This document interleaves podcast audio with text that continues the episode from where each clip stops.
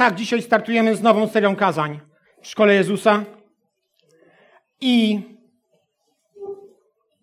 chciamy, abyśmy to kazanie z tej serii, to pierwsze, zaczęli od pewnej historii o, o młodej dziewczynie z mojego miasta, która uważała, że jej rodzice są bardzo staromodni. Co róż byli z niej niezadowoleni. A to z kolczyka w nosie, a to z tego, że powodu tego, że słucha głośnej muzyki, a to dlatego, że ciuchy, w których chodzi, nie są e, według rodziców odpowiednie. I właśnie za to od czasu do czasu dostaje szlaban. I ma miejsce kolejna kłótnia.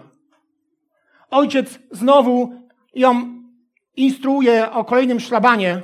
Ona czaska drzwiami i mówi: Nienawidzę cię. I tego dnia, tego wieczoru postanawia wprowadzić w życie plan, o którym od dawna myśli. Postanawia uciec z domu.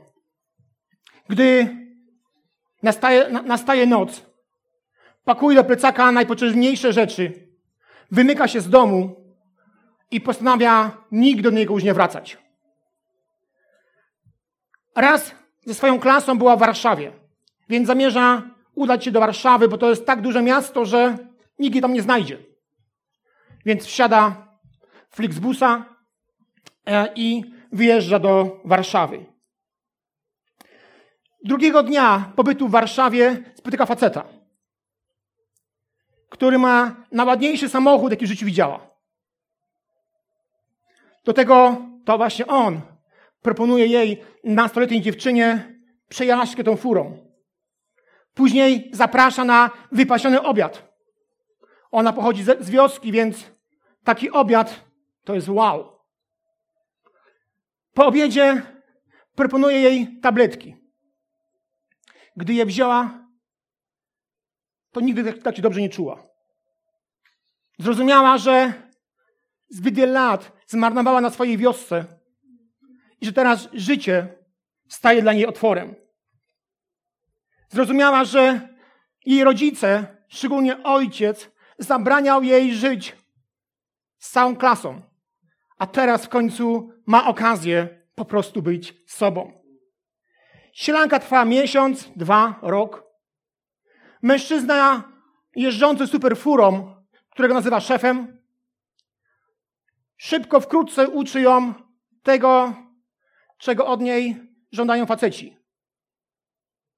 A ponieważ jest nieletnia, mężczyźni płacą za nią więcej. Mieszka w apartamencie na poddaszu i gdy tylko ma ochotę, zamawia jedzenie, które ktoś jej przywozi. Nie może uwierzyć, że kiedyś mieszkała na wiosce. Nie może uwierzyć, że ciągle, ciągle zmagała się z ojcem, który wszystkiego jej zabraniał. Czasami myśli o rodzicach, ale myśli o ich prowincjonalnym życiu odsuwa, namiętnie odsuwa, ponieważ nie może w to uwierzyć, że kiedyś z nim mieszkała. Któregoś dnia, wychodząc z metra, dostaje gazetę do ręki, a w niej, na której ze stron, jej zdjęcie. Z napisem, ktokolwiek widział, zaginęła dziewczyna. Jest przerażona. Bardzo się tego wystraszyła. Ale na szczęście mówi, myśli, mam już inny kolor włosów, tatuaże, więcej kolczyków i makijaż. Nie jestem już podobna do tego zdjęcia. Niczego się nie muszę bać. Po roku, czy po ponad roku, pojawiają się problemy, bo na jej rękach wychodzą żółte plamy. Pierwsze oznaki choroby. Mówi o tym swojemu szefowi. Szef jest tym zaskoczony i staje się bardzo nieprzyjemny. Mówi do niej: W dzisiejszych czasach nikt nie ma zamiaru robić sobie problemu. I zanim zaczęła rozumieć te słowa, wylądowała na ulicy. Młoda dziewczyna w wielkim mieście, bez grosza w kieszeni, wylądowała na ulicy. Choć póki co udaje się zrobić trochę w nocy, ale płacą jej mniej. A jeżeli coś płacą, to i tak wszystkie pieniądze idą na dopalacze i narkotyki. Kiedy nadchodzi zima, śpi na ławce na dworcu centralnym. Choć śpi to też duże słowo, ponieważ młoda dziewczyna raczej czuwa niż śpi w obecności wielu nieznanych jej ludzi. Ma ciemne wory pod oczami, kaszel się nasila, plamy stają się coraz, coraz większe. Pewnej nocy, gdy nie może zasnąć, gdy myśli o swoim życiu, czuje, że w końcu jest przerażona, jest zagubiona, jest jej zimno. Wraca myślami do swojego prowincjonalnego, prowincjonalnego życia i myśli sobie, że w tym domu mój pies ma lepiej niż ja. Widzi przed oczami płatki róż w swoim ogrodzie. Widzi wałęsającego się koło, koło nogi psa. Jednak dostrzega ten dom w zupełnie inny sposób. Widzi, że jednak tam było fajnie. Boże, dlaczego odeszłam? Mówi do siebie, czując, że w sercu narasta jej ból. Boże, dlaczego odeszłam? Mój pies ma lepsze warunki niż ja tutaj. Zaczyna płakać, bo najbardziej na świecie teraz chciałaby być w domu, w swoim pokoju. Dzwoni trzy razy z pożyczonego telefonu, bo swój już dawno sprzedała. Trzy razy napotyka na pocztę głosową. Dwa razy od razu przerywa połączenie, gdy tylko słyszy nagrany głos swego taty. Za trzecim razem postanawia się nagrać. I mówi: Mamo, tato, to ja. Zastanawiam się nad przyjazdem do domu. Wsiądę do Flixbusa, znowu nie jest reklama, i będę tamtędy przejeżdżać. Byłabym w mieście jutro około północy. Jak was nie będzie, to chyba zostanę w autobusie i pojadę dalej. Autobus z Warszawy do najbliższego jej miasta rodzinnego, przy, przy miejscowości rodzinnej, jedzie około 4 godzin. Przez te całe 4 godziny układa plan, co powie swoim rodzicom. Przez te całe 4 godziny bije się z myślami, a jeżeli ich nie będzie?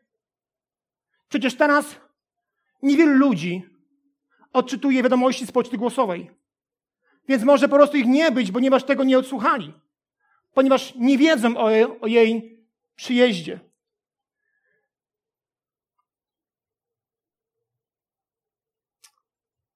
A jeżeli nawet będą, przecież tak mocno ich zraniłam.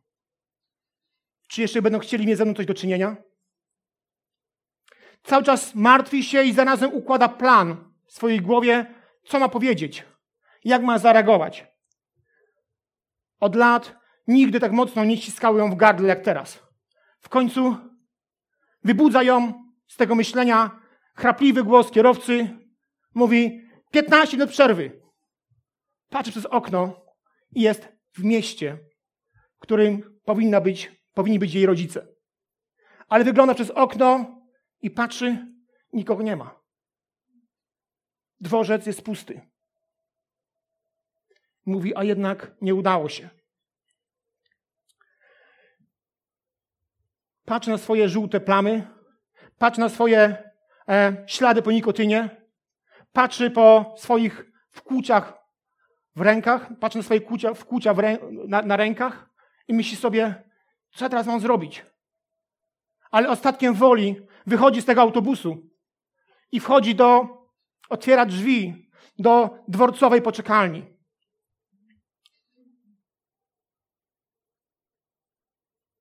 Otwiera drzwi i zauważa, że żaden ze scenariuszy, który myślała, że się spełni, się nie spełnia. Ponieważ e, w poczekalni jest około 40 osób. Kuzyni trzymają transparent, witaj w domu. Jest babcia, prababcia, wszyscy wujkowie i wszystkie cioci, ciocie. Jest tam tak, tak tym przerażona, że nawet nie wie, co zrobić. Jest zaskoczona. I gdy coś próbuje powiedzieć, nagle z tłumu widzi, że wychodzi ojciec z rękoma szeroko otwartymi. Ona mówi: Tato, przepraszam. A ojciec mówi: Córeczko, nie musisz przepraszać. Nic nie musisz mówić. Szkoda czasu na przeprosiny. Wracajmy do domu. W domu czeka na ciebie kolacja. Ta historia prawdziwa zresztą jest historią dziewczyny, którą osobiście znam. Do tej pory, gdy do tej pory, gdy ją widzę i ją dalej znam, ona jest przy Bogu. Ta historia jest prawdziwa i to był jej moment nawrócenia. Bo ta historia mówi o kochającym ojcu, który nigdy, nigdy nie odmawia przyjścia nam do siebie. Ta historia mówi też o, o życiu człowieka, który chce żyć na własną rękę. Oczywiście nie każdy z nas musi tak kończyć jak ona. Ale jeżeli żyjesz na własną rękę, jeżeli żyjesz na własną rękę, jeżeli żyjesz w oparciu o swoje życie, o swoje rady, o swoje decyzje, koniec zawsze jest przykry. Koniec zawsze jest przykry. I ta historia też mówi o tym, że bez względu na życie, które masz, decyzje, które podjąłeś, nigdy nie jest za późno, aby przyjść do Boga i się znaleźć w Jego ramionach. I może dzisiaj ktoś z nas jest, mam nadzieję, na mniejszym zakręcie niż ta dziewczyna w tamtym czasie. Ale może ktoś z nas chce po prostu żyć po swojemu. Może kiedyś uwierzyłeś w Pana Boga, ale, ale no coś się stało. Postanowiłeś odebrać panowanie Bogu, Bogu ze swojego życia i chcesz żyć na własną rękę. Chciałbym, abyśmy teraz skłonili swoje głowy. Bo chciałem dać nam okazję, abyśmy mogli wejść w ramiona Ojca. Bez względu na to, jak się teraz czujesz, co zrobiłeś i jak długo żyjesz w oparciu o swoje decyzje czy plany, to jest ten dobry moment, aby wpaść w ręce Ojca. I tak jak w tej historii, która jest podobna o synu marnotrawnym, wiedz o tym, że Ojciec, Bóg czeka na Ciebie. On też nie potrzebuje Twoich przeprosin. On też nie potrzebuje Twoich tłumaczeń. On po prostu chce Ciebie. Chce Twojego życia. Chce Twojego życia w pełni. Chce Twojego życia na zawsze. I być może dzisiaj jesteś w miejscu, w którym, w którym nigdy tego jeszcze wcześniej nie zrobiłeś, nie zrobiłaś. Albo zagubiłeś się. Po prostu chciałeś żyć po swojemu. Chciałbym dać nam możliwość, abyśmy podobnie ta dziewczyna, wpadli w ręce Ojca. Abyśmy mogli dzisiaj doświadczyć Jego obecności. Abyśmy mogli doświadczyć Jego miłości. Jeżeli ktoś z Was dzisiaj potrzebuje po prostu wpaść w ręce Ojca, poczuć Jego miłość, oddać Mu swoje życie, chciałbym, abyście dali mi znak swoją ręką. Większość z Was, albo wszyscy, nikt nie patrzy. Jesteś tylko Ty i Bóg. Widzę jedną rękę. Czy ktoś jeszcze chciałby dzisiaj? Widzę drugą rękę, widzę kolejną. Widzę kolejną. Widzę kolejną. Widzę kolejną. Widzę kolejną. Panie Jezu, ja modlę się o to. Panie, ja wiem, że Ty widzisz, że Ty widzisz, kto to rękę podniósł. Ojcze, to dziękuję za to, widzę. Widzę, Panie, widzisz to, Panie, i, i wiem, że na to reagujesz. I cieszysz się, że dzisiaj wiele osób wpadnie w Twoje ręce, wpadnie w Twoje ramiona. Panie, Tobie dziękuję za to, że dzisiaj tak wiele osób postanawia nie żyć w oparciu o swoje decyzje czy plany, ale chce powierzyć Tobie życie w pełni, w pełni Tobie oddać wszystko to, co jest nam najdroższe. Panie, ja modlę się o to, aby te decyzje, które dzisiaj były podjęte, były to decyzje trwałe. Jesteśmy tego świadomi, że będą sztormy i burze, ale wiem też, Panie, że jesteśmy w Twoich rękach, w Twoich ramionach. To żadna góra, żaden sztorm, żaden problem nie może być większy niż Ty jesteś. Panie, modlę się o to, aby dzisiaj te decyzje, które były podjęte, były decyzjami trwałymi. Dziękuję Ci za to, że nas błogosławisz i okazujesz każdemu z nas swoją miłość. A teraz proszę Was, abyście powtarzali za mną słowa tej modlitwy. Wierzę, że to jest początek pięknej drogi z Jezusem. A więc, Panie Jezu, dziękuję Tobie za to, że oddałeś za mnie swoje życie. Że jesteś Synem Bożym i teraz moim Panem i Zbawicielem. Panie, pomóż mi, aby ta decyzja była trwała. Modlę się o to, aby świadomość Twojej miłości i to, że czekasz na, moje, na, moje, na mnie, była dużo silniejsza od wszystkich problemów i trudności. Dziękuję Ci za to, że przyjmujesz moje życie i mogę stać się Twoim dzieckiem. Amen. I moi drodzy, te oklaski są teraz dla Was.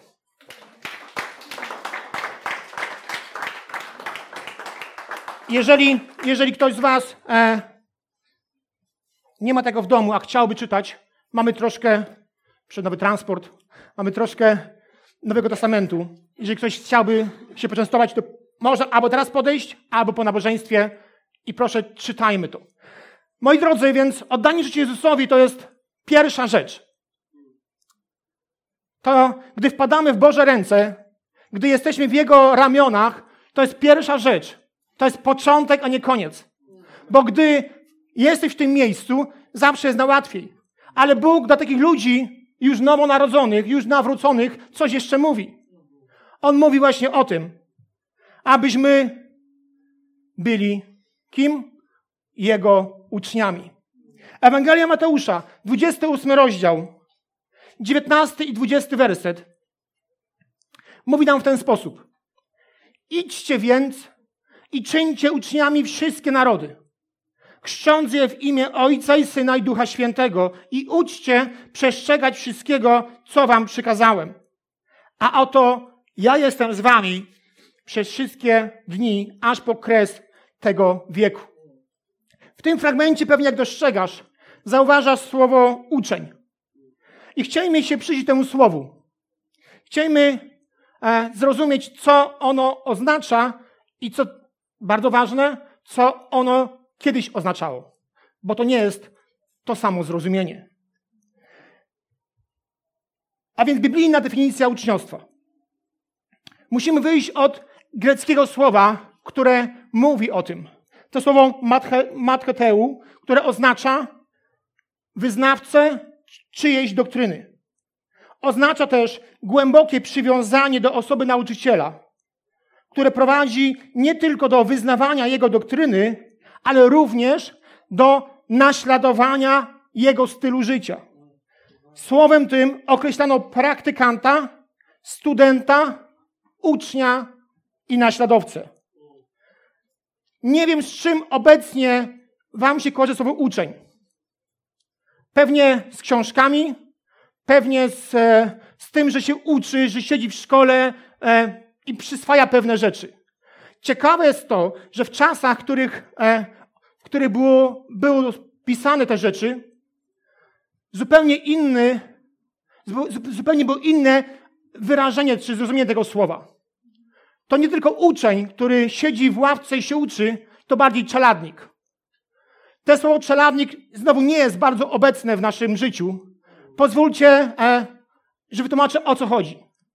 Jeżeli masz czeladnika Kowala, to ten młody chłopak, ten praktykant, nie siedzi w ławce szkolnej i nie wymyśla teorii, albo nie odkrywa teorii, z jakim, pod jakim kątem należy u, użyć młota, żeby trafić w to żelazo, tylko czeladnik pod czujnym okiem e, Kowala i, i, e, i jakby jego naśladując, bierze ten młot do ręki i po prostu uderza w żelazo, formując je. Więc uczeń w tamtym znaczeniu to nie jest ktoś, kto matematycznie rozwiązywał kąty sinusy i kosinusy, tylko ktoś, kto brał narzędzie do ręki i naśladował swojego nauczyciela, kowala w tym przypadku, który uderzał tym młotem. Więc taka właśnie jest różnica. Wielokrotnie w naszych czasach to słowo uczeń rozumiemy jako ktoś, kto siedzi w szkole, ktoś, kto się uczy i to też jest oczywiście ok. Natomiast pierwowzorem był czeladnik. Osoba, która nie tylko uczyła się, ale która naśladowała, robiła to, co robił jego uczeń. Różnica, jego mistrz, różnica pomiędzy uczniem a czeladnikiem jest taka, że uczeń wie, a czeladnik umie. Uczeń wie, a czeladnik umie. Więc gdy mówimy uczeń Jezusa, to nie mówimy, nie myślimy o kimś, kto wie, ale raczej o tym, kto umie naśladować Jezusa Chrystusa. Więc fajne jest to, że czytasz Biblię. Ale nie wiem, czy wiesz, czytanie Biblii to jest tylko połowa drogi. Bo pytanie jest następujące: czy pozwalasz, aby ta Biblia cię przemieniała? Uczeń wie, czeladnik pozwala na to, aby Boże Słowo nas przemieniało. Cieszę się, bo o tym mi mówicie, że słuchacie dużo kazań. To jest też tylko połowa droga do sukcesu. Ponieważ to nie chodzi tylko o słuchanie, ale chodzi o wykonywanie tego, czym Pan Bóg cię porusza. I tu jest końcowy etap uczniostwa. Wcześniej można tylko się napompować wiedzą, a wiemy o tym, że, co mówi Biblia, że wiedza, inny przykład, poznanie nadyma. Ale gdy bierzesz ten młot do ręki i gdy uderzasz w to żelazo, to nie masz czasu, nadymają się mięśnie twoje, a niekoniecznie umysł. Więc bardzo ważne jest to, gdy będziemy mówić przez ten cały, przez ten całe chyba dwa, dwa miesiące o uczniostwie, nie myślcie o tym, że mówimy o kimś, kto siedzi w ławce szkolnej i jest teoretykiem. Mówimy o praktykowaniu naszej wiedzy, naszej wiary, przepraszam, o praktykowaniu tego, do czego Jezus nas zachęca. Powiem więcej, fajnie, że jesteśmy chrześcijanami, ale Bogu nigdy nie chodziło o to, aby na tym skończyć. Bóg chce, abyś był uczniem, a nie chrześcijaninem. Nie wiem, czy wiesz, że słowo chrześcijanin pojawia się tylko trzy razy w Nowym Testamencie. A czy wiesz, ile się pojawia słowo uczeń? 270 razy. Skala jest przepotężna. Różnica jest wielka. To mówi mi jasno o tym, że Bóg nie chce, abyś był tylko chrześcijaninem. Ale Jemu chodzi o to, abyś był Jego uczniem. Czeladnikiem, naśladowcą, który w praktyce robi to, co robi sam Pan Jezus. Amen? A więc bardzo ważne jest to, bo ta, ta koncepcja była już rozwijana w czasach greckich. Później czytamy o tym, że w czasach Jezusa wielu rabinów miało swoich uczniów. Jan Chrzciciel miał swoich uczniów. W pierwszym wieku w Izraelu tradycją było to, że młody człowiek wybierał sobie nauczyciela. Ale w niektórych przypadkach nauczyciel wybierał uczniów. I wtedy ci uczniowie przyswajali nawyki, zwyczaje, wiedzę, wszystko to, co uczeń miał, co nauczyciel miał w sobie. Uczeń był kopią na, na swego mistrza. Uczeń był kopią swego mistrza. Naśladował jego styl życia. Naśladował jego zwyczaje. Jego słowa. Był trochę klonem swego nauczyciela. I myślę sobie, że e, do tego musimy zmierzać. Że fajnie, że był moment, w którym oddajemy życie Jezusowi. Ale że na tym się zatrzymujemy, to nie jest pełnia tego, co Bóg ma dla ciebie. Ja naprawdę widziałem wielu ludzi.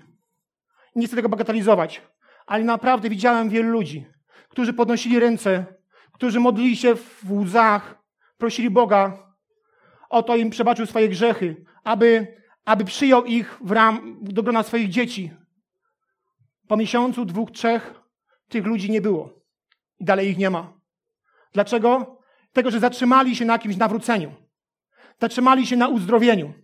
Zatrzymali się na jakimś cudzie i nie poszli w kierunku uczniostwa, tylko wzięli to, co chcieli i sobie poszli. Nigdy Bogu o takie życie, takie nie, nie chodziło. Jeżeli On chce, On chce, abyś to, co otrzymasz od Niego, wprowadził w życie. Naśladował Jego i to przekazywał innym. Bo to jest, to jest uczniostwo. To jest uczniostwo. Musimy zrozumieć, co Jezus miał na myśli, mówiąc: idźcie i czyńcie uczniami. Idźcie i czyńcie uczniami. Ten fragment z Mateusza mówi o dwóch rzeczach. Po pierwsze, uczeń jest ochrzczony w imię Ojca i Syna i Ducha Świętego. Uczniostwo się od tego zaczyna. To jest jak wstąpienie do e, zerówki pierwszej klasy w szkole. Jest tak zwane mianowanie. Ktoś, chyba tak dalej bywa, ktoś po prostu jest przyjęty do grona e, uczniów. Tak samo chrzest jest przyjęciem do uczniostwa. Po drugie, uczeń przestrzega wszystkiego, co Jezus przykazał. Dla wielu ludzi, ludzie myślą, że pierwszy punkt jest trudniejszy. Chrzest. Jesteśmy w błędzie. Drugi punkt jest trudniejszy. Uczeń przestrzega wszystkiego, co Jezus przykazał. Nie wiem jak wy, ale ja zawsze miałem problem z posłuszeństwem. Pamiętam, jak skończyłem, kończyłem szkołę podstawową, rodzice mówili idź do liceum, technikum, a ja, jako nieposłuszny młody człowiek, poszedłem do najgorszej zawodówki, najgorszej w Wieluniu. Myśląc, że im zrobię przykrość. Wszyscy moi kumple, nikt z nich nie był w wojsku. Każdy mówił bez sensu. Co zrobiłem? Poszedłem do wojska. Trafiłem na taką falę. Dla wielu, wielu z Was to pewnie jest e, słowo nowe. Musicie sobie wygooglować fala wojsku. Trafiłem, trafiłem na taką falę i pamiętam gościa, który mówił, przez trzy miesiące macie przechlapane, e, później macie trochę lżej. A ja sobie myślę, ty chyba w szoku jesteś, że ja teraz sześć miesięcy ci służył. Porąbało cię. I miałem dużo trudniej, ponieważ ciągle się buntowałem. Ciągle byłem nieposłuszny. Wszyscy falusie moi z, z mojego poboru mówili, stary, odpuść sobie, odpuść sobie. Co ty? Mówię, w życiu. W życiu. Teraz wiem, że tylko zdrowe, idą pod, zdrowe ryby płyną pod prąd, więc byłem zdrowy. Ale wielokrotnie, wielokrotnie żałowałem swojej głupoty, po prostu nie byłem w stanie się poddać. Nie byłem w stanie się poddać. Ciągle robiłem coś na opak. Gdy ktoś mówił, bądź posłuszny, ja w drugą stronę. Szkoda, że wtedy ludzie nie mówili mi, bądź nieposłuszny, bo wtedy pewnie bym posłuszny. Ale tak bywa. I powiem wam, że ciągle mam ten problem. Czasami czytam fragmenty z Biblii i ciągle ta moja zbuntowana natura chce wyjść na wierzch. A ja tak nie zrobię. Wiem, że coś dotyka mnie w sercu, ale po prostu staram się odwlec. Staram się coś, coś tam dalej przesunąć. Taka mam naturę. Mam nadzieję, że wy macie lepszą naturę, ale generalnie posłuszeństwem Bogu jest problem. Myślę, że każdy z nas miał takie fragmenty, o których wie, że Bóg mocno go dotykał. Wiedziałem, że to Bóg do ciebie mówi, ale przesuwałeś to w czasie, a odwlekałeś, a po kilku dniach pomyślałeś sobie, nie, to tak, to tak normalnie. Idziemy dalej. Jest problem z posłuszeństwem Bogu, bo to jest gdzieś w naszej ludzkiej naturze. Gdy patrzę na nauczanie Jezusa w Nowym Testamencie, to zauważam, że Jezus koncentruje swoje nauczanie wokół 13 sfer. Wokół 13 sfer i każda ta sfera mówi o uczniostwie. Czy to jest przypadek? Nie sądzę. 13 różnych tematów, ciągle się pojawia jeden albo kilka z tych tematów w jego nauczaniu. Ciągle to samo, ciągle to samo. Ciekawe, jakbyśmy się czuli, gdybyście przez 3 lata słyszeli ode mnie, czy od Marka, czy od Bartka, ciągle o tym samym. Podejrzewam, że po roku każdy miał dość tego kościoła i powiedzielibyście sobie, że to jest cienki kościół i słaby i sobie gdzieś idziemy dalej. A Jezus ciągle karmił ludźmi, ludzi trzynastoma tematami. Trzynaście tematów ciągle i ciągle i ciągle. Nie wiem, czy przez wszystkie przejdziemy. Ale na pewno ten temat dzisiejszy, uczeń kocha Boga, jest czymś wyjątkowo ważnym. Ja wiem, że dla was to jest pierwszyzna. Uczeń kocha Boga, ale Pytanie jest następujące. Czy przestrzegasz tego wszystkiego, co Jezus chce od ciebie? Bo łatwo jako uczeń mówić, tak, prosta rzecz. Ale czarnik powie, hmm, jednak nie jest tak do końca. Bo ponieważ w wielu tematach, w wielu sprawach potrzebuje jeszcze Bożej łaski. Ewangelia Marka, 12 rozdział, wers 29 i 13. Jezus oświadczył, najważniejsze z przykazań jest to, słuchaj Izraelu, Pan Bóg nasz jest jeden. Masz zatem kochać Pana, swojego Boga, całym swoim sercem, z całej swojej duszy, każdą swoją myślą i ze wszystkich swych sił. No i szachmat. Może nie zrozumiałeś. Ma zatem kochać Pana, swojego Boga, całym swoim sercem, z całej swojej duszy, każdą swoją myślą i ze wszystkich swych sił. W jaki sposób możemy kochać Boga? Oczywiście, możemy na różny sposób wyrażać tą Bożą miłość. Poprzez swoje słowa, poprzez swoje czyny, poprzez służbę Jemu. Przez wiele różnych terminów możemy wyrażać Bogu swoją miłość. Ale to posłuszeństwo Bogu jest najważniejszą i najtrudniejszą kwestią. Pierwszy list Jana 5:3. Na tym bowiem polega miłość ku Bogu, że się przestrzega przykazań Jego, a przykazania Jego nie są uciążliwe. Już mógłby apostoł Jan sobie darować to ostatnie zdanie. Nie są uciążliwe. Ha, chyba dla ciebie. Przestrzega przykazań Jego, a przykazania Jego nie są uciążliwe. Jest wiele, wiele różnych momentów, w którym możemy wykazywać Bogu swoją miłość. Ale Jezus nie stawia wątpliwości, że posłuszeństwo Jemu jest tym, co cechuje ucznia Chrystusa.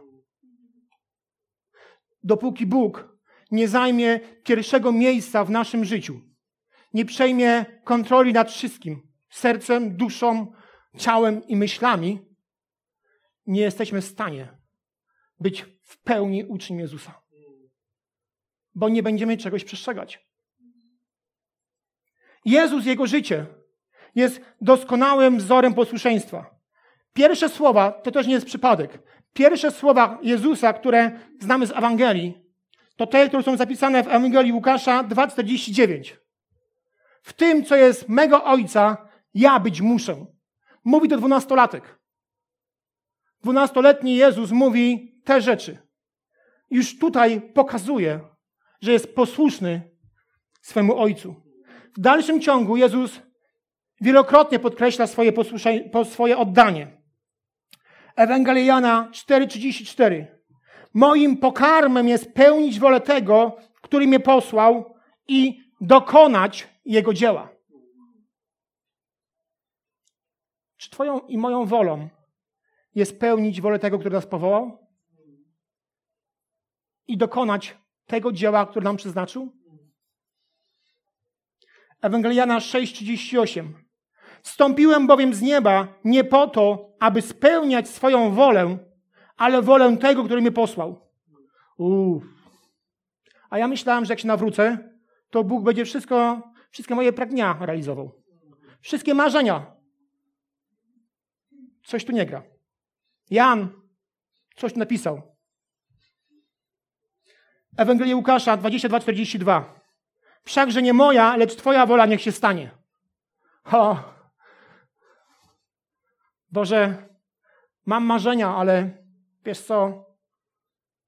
Niech Twoja wola się stanie, nie moja.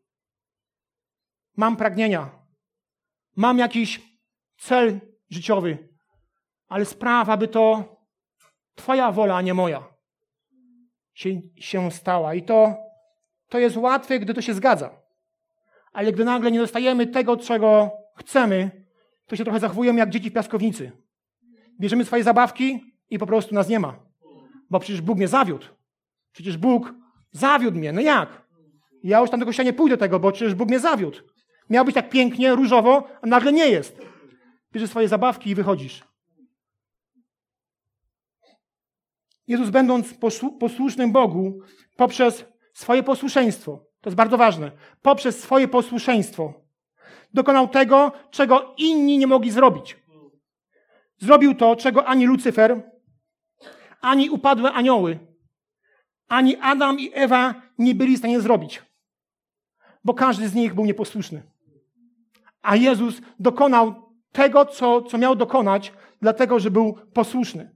Ewangel list do Filipian, drugi rozdział, od piątego wersetu. Czytamy tak. Bądźcie względem siebie tacy, jak Chrystus Jezus.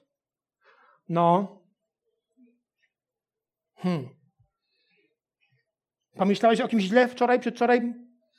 Pokłóciłeś się z kimś? Hmm. Jak tutaj zmieścić? On, choć istniał w tej postaci co Bóg, nie dbał wyłącznie o to, aby być mu równym. Przeciwnie, wyrzekł się siebie, przyjął rolę sługi i był jak inni ludzie. A gdy już stał się człowiekiem, uniżył się tak dalece, że był posłuszny nawet w obliczu śmierci i to śmierci na krzyżu. Dlatego Bóg szczególnie go wywyższył i obdarzył imieniem znaczącym, więcej niż wszystkie inne, aby na imię Jezus zgięło się każde kolano w niebie, na ziemi, pod wodą i aby każdy język wyznał, że Jezus Chrystus jest Panem na chwałę Boga Ojca. Czemu to się stało? Bo Jezus z siebie zrezygnował. Czasami słyszę ludzi, no, bo jemu było łatwiej, bo był Synem Bożym, ale był też człowiekiem. Znał swoje miejsce, wiedział kim jest i musiał się tego zrezygnować. Nie mówcie mi, że, że człowiek, e, że jakiś człowiek na świecie, który nie chce, aby był chwalony, aby, był, aby żył w jakiś fajny sposób, aby był doceniany. Każdy z nas to ma. U jednych bardziej to wybrzmiewa, u drugich mniej, ale mamy taką naturę jako ludzie. I myślę, że Jezus też miał taką naturę. Że on też chciał, nie chciał być poniewierany. On chciał być lubiany, chciał być zauważany, chciał, aby mu drzwi otwierano przed nim, chciał, aby powiedzieli, chodź Jezus tutaj z przodu sobie usiąść. To normalne, to jest w ludzkiej naturze. Ale Jezus z tego wszystkiego się zrzekł po to, aby być posłuszny Bogu. Bo chciał wypełnić swoje powołanie. Z czego się jesteś w stanie zrzec? Mówimy o tym, że jesteśmy powołani. Że dla każdego z nas Bóg ma jakiś cel, jakąś misję. Z ilu rzeczy jesteś w stanie się zrzec, aby to wypełnić? Powtarzam, że to się zgadza z tym, co my chcemy, żaden problem. Ale bardziej jesteś fanem czy naśladowcą? Fanem czy naśladowcą? Jezus był posłuszny. I uważam, że posłuszeństwo Bogu wprowadza nas na dobre ścieżki. Posłuszeństwo, które się wyraża poprzez to, że czytasz Biblię i to cię dotyka, to stosujesz to do swojego życia, a nie odrzucasz. Gdy słyszysz jakieś słowa, powiedzmy, skazań i to cię dotyka twojego serca, to na to reagujesz. Gdy wiesz, że Bóg coś ci daje, to zapisujesz to na swoim sercu, ale szybko robisz coś z tym, aby inni o tym mogli usłyszeć. To jest naśladowca. To jest naśladowanie. Ewangelia Jana 5, 15, 14. Jesteście przyjaciółmi moimi, jeśli czynić będziecie, co wam przykazuję. Brak posłuszeństwa zawsze jest oznaką tego, że nie ufamy. Że nie ufamy. Jeżeli ktoś prosi cię o coś, jeżeli nie jesteś temu posłuszny, to znaczy, że nie ufasz. Że ta droga, to rozwiązanie przyniesie dla ciebie dobre rzeczy.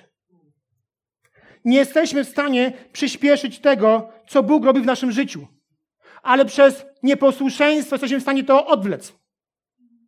I wtedy błądzisz po pustyni. Możesz dojść gdzieś do jakiegoś miejsca w bardzo krótkim czasie, a jednak wiele lat ci zajmuje, aby stać się tym dojrzałym naśladowcą. Jak pisze apostoł Paweł, powinniśmy pić, powinniśmy jeść stały pokarm, a ciągle pijemy mleko. Jeśli jednak jesteśmy Bogu posłuszni, posłuszeństwo sprawia, że jesteśmy radością w Jego oczach i jesteśmy Jego przyjaciółmi. Czy jesteś przyjacielem Boga? Bo chyba mimo wszystko łatwiej jest, wskoczyć w ramiona Ojca, niż przestrzegać Jego przykazań.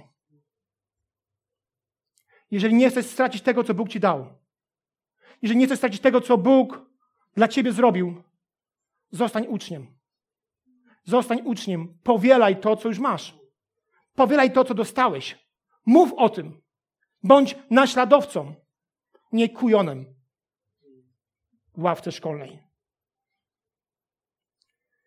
Nie możesz zrobić czegoś więcej, aby Bóg cię, aby Bóg cię mocniej kochał. Również nie możesz zrobić niczego, aby Bóg cię mniej kochał. Ale ty możesz kochać Boga bardziej lub mniej. Posłuszeństwo, nieposłuszeństwo. Jaki owoc rządzi Twoim życiem? Kończąc, potrzebujemy uczniostwa, bo troszkę to jest tak, że gdy jesteśmy blisko Boga, jesteśmy Jego naśladowcami, jesteśmy Jego przyjaciółmi, to jest trochę tak, czułem się bezpiecznie jak alpinista, który, który wspina się po skałach. Nigdy tego nie robiłem, ale czasami obserwuję różne rzeczy i zauważam, że spinacze, gdy wchodzą na skały, borykają się z tym, że skały są ostre.